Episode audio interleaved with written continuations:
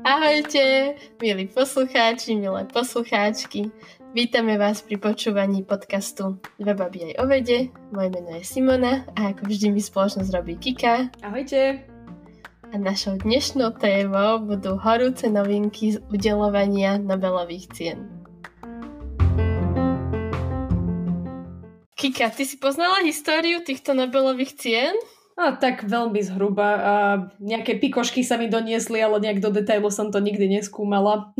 Hey, ja som zistila vlastne až asi dovčera som bola úplne taký ignoránsky človek voči ako celej tej histórii, takže keď som si kvôli tomuto podcastu klikla na ich oficiálnu stránku, tak som pár vecí zistila a veľa je z nich zaujímavých, tak ich len tak na začiatok asi by sme ich mohli povedať. Takže teda Nobelové ceny, sa udelujú ako keby, že, alebo počiatok tých Nobelových cien v roku 1895, kedy Alfred Nobel, inak vynálezca dynamitu, zanecháva závet, v ktorom odkazuje ako nemalé peniaze, že aj na dnešnú domu sú to riadne milióny, na to, aby sa teda každý rok udelovali tieto ceny v odbore fyzika, chémia, fyziolo- fyziológia alebo medicína, literatúra a Nobelová cena mieru. A teda čo je zaujímavé na Alfredovi Nobelovi, že mal takúto peknú filantropickú myšlienku. On sám nebol veľmi populárny za svojho života kvôli tomu dynamitu, že bol taký ten obchodník so smrťou, ako beriem. Tak možno, a... možno že uh, chcel vytvoriť takéto nejaké oceňovanie, lebo si chcel tak nejak uh, zlepšiť imidž aspoň po smrti. Môže byť. Zobrať takto postmortum kredity. No a táto Nobelová cena je teda udelovaná skoro každý rok. Niektoré roky ju neudelovali. Bolo to hlavne kvôli prvej a druhej svetovej vojne. Ale napríklad je tam v tom závete aj klauzula, ktorá pojednáva o tom, že ak nie je komu, tak ju neudelujte. Čo už si myslím, že momentálne tou rýchlosťou, ako všetko ide napred, tak myslím, že stále bude komu. Čo je celkom smutné v období od roku 1901, kedy ju prvýkrát udelili do 2019, tak zo so skoro 600 ocenení bolo iba 54 žien, čo sa tu pohybujeme asi okolo 5%. Mm, takže nič moc. Ale veľmi zase smutné. je jedna veľmi, veľmi, veľmi slavná žena, ktorá dostala až dve Nobelové ceny. Áno, a to je celá taká tá rodina, je dcera, aj manželia, aj všetci, takže, takže výborne. A keď ju spomínaš Marie Curie, tak v podstate, alebo Marie Sklodovská, tak myslím, že aj s tou jej Nobelovou cenou to bolo tak, že musel zasiahnuť jej manžel, ktorý teda povedal, že aj ona sa na tom podiela, že tá cena patria jej, ako keby, že tá komisia na to ani veľmi nehľadila. Hmm. Takže to je tiež také smutný dodatok k tomu, ale našťastie v roku 2020, aj sa o tom budeme baviť, cena za chémiu bola udelená dvom ženám, takže super, že som rada, že môžeme aj ženské mená spomenúť. Ale potom boli aj takí, takí ľudia, ktorí odmietli prevziať Nobelovú cenu. No. Jedným z nich bol spisovateľ Jean-Paul Sartre, Sartre, ktorý ju kategoricky odmietol, pretože odmietal úplne každé ocenenie. A, a druhým bol laureát za cenu mieru Le Ducto, ktorý bol spolu s Kissingerom ocenený Nobelov, Nobelovkou za mier a to bolo vlastne za to, že ako keby vyjednali ukončenie vojny vo Vietname, ale on teda tvrdil, že tá situácia nie je natoľko ideálna, aby si tú cenu zaslúžil. Budíš. Takže, o, takže opäť je to, že silný príbeh, ktorý sa spája s tou Nobelovkou a potom niektorým ľuďom bola zakázaná. Prijať Nobelová cena to bolo hlavne za vlády Adolfa Hitlera, ktorý uh, nakoľko Karl von Osiecky, ktorý bol novinár, ktorý ho ostro kritizoval, dostal Nobelovú cenu za mier tak uh, Hitler si povedal, že končí s, touto, uh, s týmto oceňovaním, zavedol nejakú vlastnú nemeckú, o nemecké ocenenie zavedú a umenie a teda takto ukrátil nemeckých občanov o dve Nobelové ceny za chémiu a jednu za medicínu.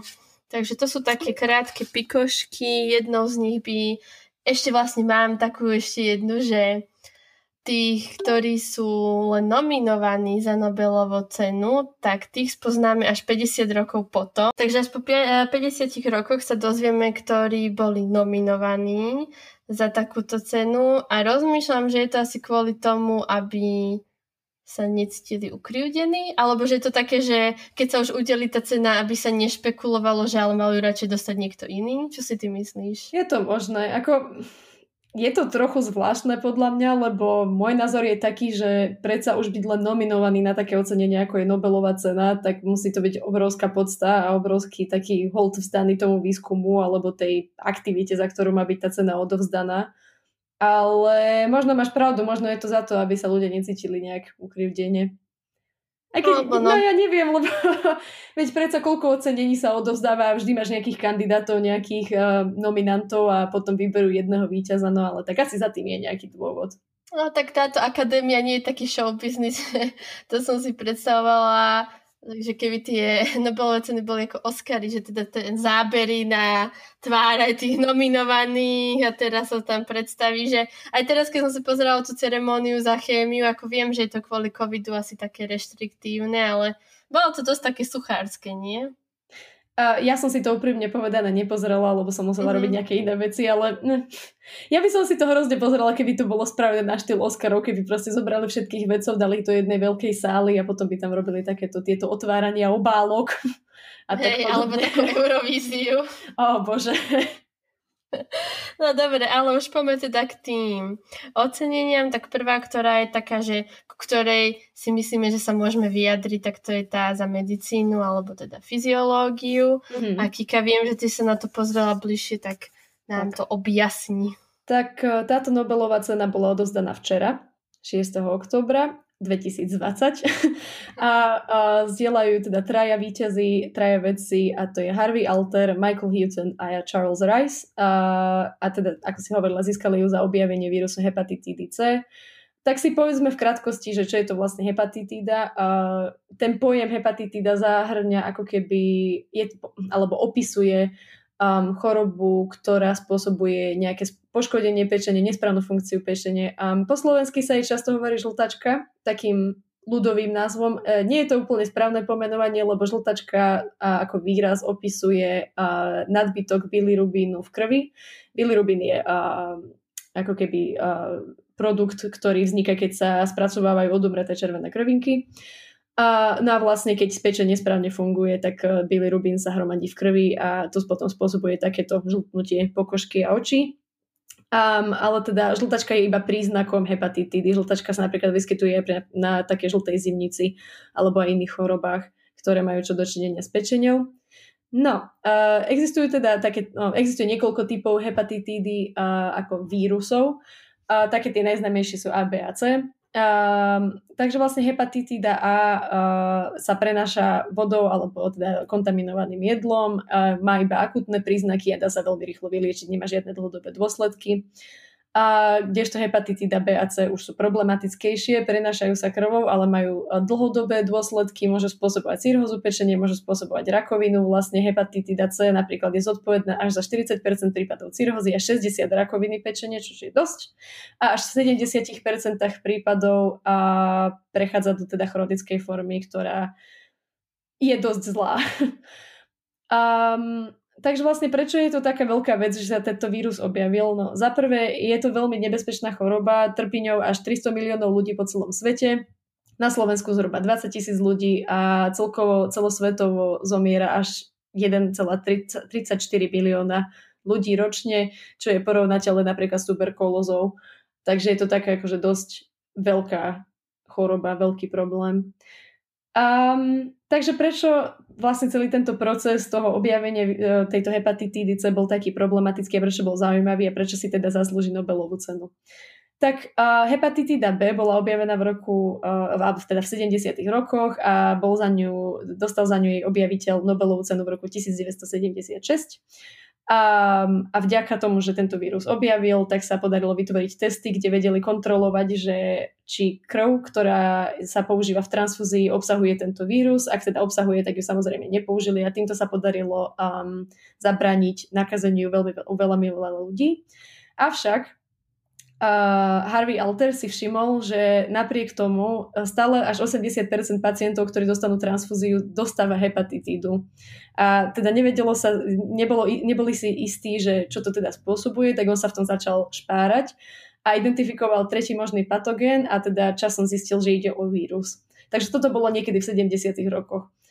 A takmer 10 rokov trvalo, kým sa tento e, výskum niekam pohol, pretože žiadne tradičné metódy akože výskumu vírusov nefungovali, boli tam stále nejaké problémy, no a vlastne časom sa zistilo, že to boli kvôli tomu, že tento vírus je extrémne malý, ale tak tomu sa teda dostaneme. Takže teraz sa nachádzame v 80 rokoch, kedy Michael Houghton, teda druhý uh, z tých troch držiteľov tejto Nobelovej ceny, začal uh, pozerať začal sa pozerať na to teda, že ako by sme mohli teda konečne zistiť, že čo za vírus to je. A zistilo sa, že okrem človeka sa týmto vírusom môžu nakaziť aj šimpanzi, takže týmto spôsobom sme získali ako keby modelový organizmus, ktorý nebol človek, takže tam boli trochu lepšie možnosti v nejakom a výskume alebo testovaní toho vírusu, pretože samozrejme nemôžete zobrať zdravého človeka a nakaziť ho vírusom len za to, akože za, za tým účelom, že OK, tak teraz ideme skúmať vašu krv, lebo tam sú rôzne etické problémy, no ale u šimpanzov sa to tak neberie. Takže tých mohli infikovať, ako sa im len chcelo a mohli potom testovať rôzne veci. Takže um, z týchto infikovaných šimpanzov identifikovali RNA, čo je vlastne genetická informácia podobná DNA. A nejdem teraz zachádzať úplne do týchto detailov. A áno? Ja ti len pomôžem. Nie som počula pekný výraz, že RNA, RNA je také, že bratranec DNA. Tak, môže byť. V podstate... V vzťahu. Áno, áno. Ide, ide o to, že je to teda genetická informácia, a, ktorá nejakým spôsobom definuje ten organizmus alebo vírus alebo už čokoľvek.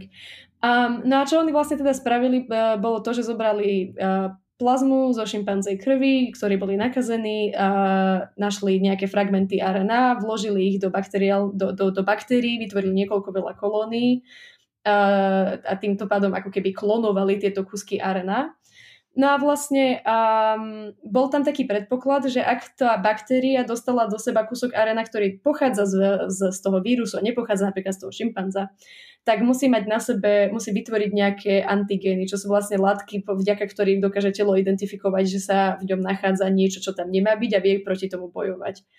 Takže uh, tá teória bola taká, že v týchto baktériách bude takýto antigén a keď uh, dáme do tej istej, ako keby whisky s tými baktériami, do tej istej kolónie, ako keby protilátky, ktoré vytvárajú tela infikovaných pacientov, tak by sme mali vedieť, že OK, ktoré RNA je teda zodpovedné uh, za výskyt, ako keby výskyt toho vírusu, alebo ktoré RNA pochádza z toho vírusu. No a oni vlastne takýto pokus spravili na až milióne bakteriálnych kolónií a v jednej jedinej sa vlastne vyskytla táto reakcia medzi tým antigénom a to protilátkou, ktorú identifikovali z nakazeného pacienta. A tým pádom vedeli identifikovať, že aha, takže v tejto kolónii sú baktérie, ktoré obsahujú RNA z toho vírusu a nie z niečoho iného. No a vďaka týmto baktériám teda sa dala, dala identifikovať tá um, genetická informácia, podľa ktorej sa ten vírus dá identifikovať a vďaka tomuto sa dal spraviť test, kde zase vedeli kontrolovať um, uh, uh, krv, nie na transplantáciu, čo hovorím, na transfúziu. A, a tým sa zase podarilo znížiť množstvo uh, infikovaných pacientov. Takže to bol vlastne uh, druhý pán z tých, ktorí boli ocenení. No a vlastne ten tretí pán prichádza uh, do tejto situácie s tým, že OK, tak identifikovali sme tento vírus, ale vlastne ešte stále nevieme, že či on sám o sebe je naozaj zodpovedný za spôsobovanie hepatitídy. Takže vlastne Charles Rice a jeho uh, skontrolovali, alebo teda skúmali celý genóm uh, tohto vírusu a našli na ňom určitú netypickú časť, ktorá bola pravdepodobne zodpovedná za to, že ten vírus sa dokázal replikovať uh, v bunkách, alebo teda uh, v tom uh, organizme infikovanom a tým, takým spôsobom spôsobovať vlastne hepatitídu. No a oni vlastne zobrali tento genóm, ako keby spravili taký syntetický vírus, e, ktorý obsahoval také isté informácie ako ten ozajstný vírus, nainfikovali ňom šimpanzov a opäť sa potvrdilo, že áno, šimpanzi dostali hepatitídu. Takže vlastne sa potvrdilo, že tento vírus sám o sebe bez nejakých iných kofaktorov alebo bez nejakých, bez nejakých iných ďalších vecí dokáže túto chorobu spôsobiť. A vďaka tejto informácii, vďaka tomuto objavu sa mohlo začať pracovať na liečivách. Takže vlastne títo traja pani veľmi veľkým spôsobom prispeli k uh, identifikácii a k výskumu a, a ku všetkému okolo hepatitidy typu C. Vďaka nim sa vytvorili rôzne testy, ktoré dokážu predchádzať infiko- uh, infekcii, ktoré dokážu uh, liečiť túto chorobu. Prvýkrát v histórii je možné liečiť hepatitidu typu C a vlastne vďaka tomu to je teraz možné to, že uh, v blízkej budúcnosti sa hepatitidy C úplne zbavíme, že nebude vôbec prítomná v ľudskej populácii. Ja by som k tomuto dodala možno to, že je to obrovská ako keby, že vec vôbec na toto prísť, že fakt, že trvalo to koľko rokov, kým to celé preskúmali, že od toho momentu, že asi tam niečo bude k tomu, že dá sa to liečiť alebo úplne predchádzať tomu, aby sa to vyskytovalo v ľudskej populácii. A to si zober, že to je jeden vírus. Hej, my sa tu teraz stretávame s koronavírusom a neviem, akože ja som sa nestretla s tým, že by hepatitidu niekto spochybňoval, že existuje. Mm, a pritom vôbec nemá také akože uh, brutálne, alebo brutálne, alebo také ľahko identifikovateľné symptómy, ako napríklad má koronavírus. Že pri hepatitide že... je vlastne to nebezpečné, že ty zistíš, že ju máš, až keď už si na pokraji nejakého veľkého kolapsu. Hej, že tak a možno by som toto tak iba načrtla pre tých, čo majú také pochybnosti, že že odkiaľ pochádza ten vírus, že tie vírusy tu s nami koexistujú, niektoré z nich nám spôsobujú veľké problémy a naozaj, že práca vedcov musí byť oceňovaná aj z tých, ako treba si to vážiť, že my, možno, že aj s touto koronou to teraz nevidíme, hej, že tu ocenenie prichádza po 50 rokoch, keď to tak zoberie, že, že Mm, keby sme tak skúsili už oceniť trošku skôr aj tak len osobne, aj bez tej Nobelovej ceny zatiaľ, ale možno, že sa tak o 40 rokov dočkáme nejakej Nobelovky, ktorá bude pridelená za niečo spojené s koronavírusom. Je to Odhadujem. možné. Uvidíme. Odhadujem. No a z toho, s týmto zámyslom sa asi môžeme presunúť k ďalšej Nobelovej cene, k druhej, ktorú si dnes rozoberieme. To bola Nobelová cena za chémiu o tuto sa delia dve vedkyne, dve ženy, takže z toho urobilo mi to radosť. Jedna z nich je Emmanuel Charpentier a druhá je eh, Jennifer Doudna, aby sme ju pekne vyslovili. Takže Emmanuel pôsobí v Berlíne v Nemecku a Jennifer je v Berkeley, USA. Inak čo je veľmi zaujímavé, že tie Nobelové ceny sú vždy oddel, uh, ocenené jedným miliónom dolárov, približne tuším, lebo prepočítava sa to zo švédskej koruny. A samozrejme, že čím viac je ocenených, tým viac si to rozdielujú, takže tu sa budú rozdielovať dve ženy, inak si tu v predchádzajúcej cene si to rozdielujú traja muži. A iba taká pikoška pred tým, ako začnem zase s ďalšou témou, je, že som sa pozerala na to, že ako tí veci v minulosti naložili s tými peniazmi. No to ma zaujíma, niek- povedz mi. Hej, že niektorí boli takí, že kúpili si domy a jachty a proste splatili si hypotéky, úplne vieš, taká tá klasika, ale napríklad, čo bolo veľmi zaujímavé, že Albert Einstein zanechal v svojej žene toto v alimentoch po rozvode je, že zanecháva jej tie peniaze z Nobelovej ceny, ale najväčšia halus bola, že on jej to vlastne tam zanechal dva roky predtým, ako dostal tú Nobelovú cenu. Že on si to tak už proste si povedal, že jasno, že to musí vyhrať. tak dobre si to naplánoval, no. Ašpirujem mať takéto sebavedomie naozaj. Hej, že akože toto sebavedomie, to je, to je niečo. Z, z inej galaxie asi, ale potom viem, že jeden vedec, nespomeniem si teraz bohužiaľ na meno, ale viem, že on tie peniaze použil, aby ako keby, že založil svoj vlastný alebo svoj vlastne nejakú nadáciu, ktorá práve že oceňuje ženy, lebo on videl ten problém, že koľko málo žien je oceňovaných, tak on spravil ako keby, že dobre, tak použijem tie peniaze, čo som za to dostal, aby som ocenil ženy. A to bolo také, že o, feminista zistí, ako sa volá, potom mu dáme shoutout, lebo takýchto ľudí treba oceňovať. hej, hej, určite sa po, poteší tomu. Dobre, tak poďme na tú chémiu, nech si to prejdeme. Toto vlastne, tú cenu dostali teda dve vedkyne, ktoré sa pričinili o vytvorení metódu na editáciu génov a teda možno už e, niektorí sa stretli s pojmom CRISPR-Cas a to sú také, také genetické nožnice. Čo je veľmi zaujímavé, tak k tomuto výskumu oni vlastne keby, s ním začali, alebo tú druhú väčšinu urobili v roku 2012, čo keď si porovnáme ten, to časové rozpetie medzi hepatitidou C, ktorý výskum začal 1970 až po 50 rokoch sú ocenené. Tuto vlastne ten interval je len 8 rokov a už získavajú ocenenie. Takže treba si zobrať, že aký obrovský impact asi to muselo mať na svet aj medicíny, aj chémie, aj všetkého, že takto rýchlo to bolo rozpoznateľné. A čo sa mi páči na tomto príbehu je to, že tento objav v podstate ako keby, že tam nebol priamy úmysel, že ideme objaviť genetické nožnice, ktorými budeme vystrihávať čas DNA, aby sme tam mohli vložiť to, čo chceme. Nie, to bolo také, že v podstate keď necháš vedcov robiť to, čo chcú robiť alebo majú robiť, a to je výskum, tak oni dokážu zrazu vyprodukovať niečo obrovské a to sa teda stalo aj v tomto prípade, kedy Emanuel skúmala baktérie, konkrétne streptokoky Piogenes, dúfam, že to správne vyslovujem, a čo si všimla, že oni majú veľmi zaujímavý imunitný systém. Že dá sa to prirovnať, počula som s ňou TED Talk, tak ona to v ňom pripomí, prirovnáva k tomu, keď máš um, túto baktériu, keď je vlastne infikovaná vírusom, tak v podstate to je ako keby, že týkajúca bomba a tá, uh, tá baktéria má len pár minút na to, aby ju deaktivovala alebo na tú detonáž tej bomby. A ona to teda robí tak, že ona vie rozpoznať podstate ako to robí aj náš imunitný systém, uh, rozpozná cudziu a tú virálnu DNA a vyslovene ju vystrihne a zožuje. Takže to je um, takýto spôsob, ale čo je na tom zaujímavé, že ona si ako keby, že si časť tej DNA, ktorú zožuje, si ponecháva, aby si ju teda pamätala aj naďalej a takto má celú tú knižnicu všetkého, čo treba zožuť.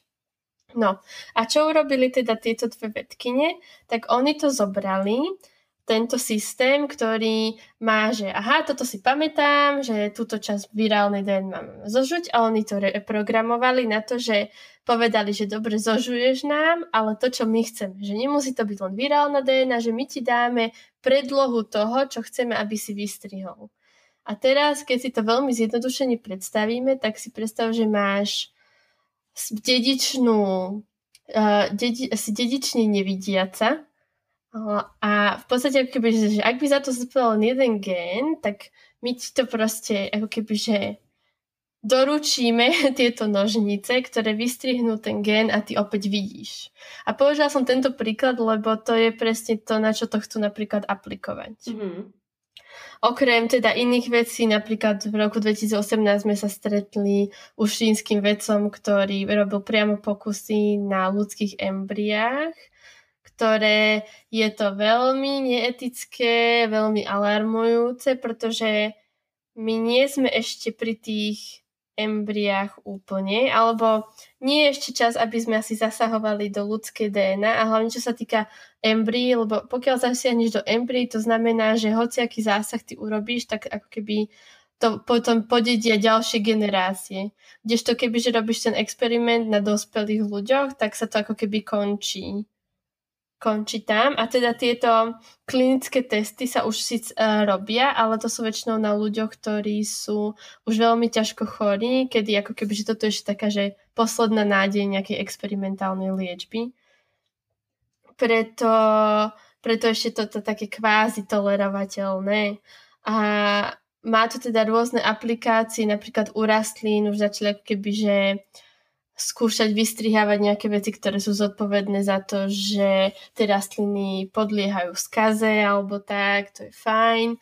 No a narážame, čím ideme vyššie, tak samozrejme už spomínam tie etické otázky, rozprávame sa to o tom, že my môžeme v nejakom poloscifi a poloskutočnom svete dizajnovať bábetka napríklad na to, aby mali že určitú výšku, určitú farbu očí, čo je dosť strašidelné ale keby sme sa pozreli na to z tej druhej strany, že možno budeme vedieť liečiť rakovinu, slepotu, tak Možno predísť teda rôznym dedičným chorobám, hej, hej, hej. Áno, áno, takže len zopakujem, že uh, naozaj tá metóda je, že neskutočne má veľkú silu alebo má obrovský potenciál, ale treba teda uh, to brať tak, že s opatrnosťou a brať aj to, že nie, je to, nie sú to zázračné nožnice, lebo dosť veľakrát sa stáva v tých ako že testovaniach, že odstrihnú aj to, čo nechceš, alebo oveľa väčšiu časť, ako by si predstavoval a to už sú veľké, veľké zá, ako zásahy do organizmu. Tak. A, no. Takže ale, ale keď... zaslúženie cena. Vieš čo, cena akože úplne zaslúženie, ono sa to dá si to tak predstaviť, že oni ako keby, že celý ten systém nastavili tak, že ho zjednodušili, aby sa to ľahko používalo. Že dovtedy tie genetické metódy možno doteraz bolo také, že kebyže potrebuješ si upraviť software na počítači, nejaký program, takže musíš vymeniť celú kabeláž, aby ti to nejako inak fungovalo. Kdežto oni spravili len to, že pracuješ iba s tým softverom, že, že mu povie, že zadáš mu ten úkon, že nechcem teraz vysiednúť toto a doplniť toto. Takže je to oveľa jednoduchšie a samozrejme, že zaslúženie, aj keď neviem, či my dve sme tu no. teraz no. na to, ne, aby sme posudzovali, čo je zaslúženie a čo nie, že verím, že tú cenu dostali naozaj za skvelú prácu a teším sa, že to boli dve ženy, nebudem klamať, že Uh, som ra- ako, o, oveľa viac ma to teší, ako keby sme dnes hovorili o týchto dvoch cenách a hovorili by sme o piatich mužoch, že tá, bolo by to také citeľnejšie si myslím. Aj keď teda nezhadzujem prácu ani vedcov, ktorí dostali cenu za medicínu. Dobre si to uzavrela. Dobrý sa im. Dobre sa. ďakujem. Tak ďakujeme aj vám, že ste si nás vypočuli a budeme sa tešiť na ďalšiu tému. Ak nás chcete kontaktovať najlepšie, tak urobíte prostredníctvom Instagramu na našom účte dve baby aj o vede. Išla som hovoriť som naše sa, pozer- super... som sa pozerala, že či si zabudla, ako sa volá náš podcast. Uh, nie, vieš čo, išla som povedať naše osobné účty. Vieš, že si ma chrumka a krsta, mm. už som to tak mala a potom som bola, že počkaj, počkaj, počkaj, tu nastala zmena, tak mi normálne mozog by to chvíľočku uh, po- trvalo, kým to spracoval. Takže s týmto našim glipsom sa s vami lúčim. Majte, Majte sa krásne. Ahojte. Ahojte.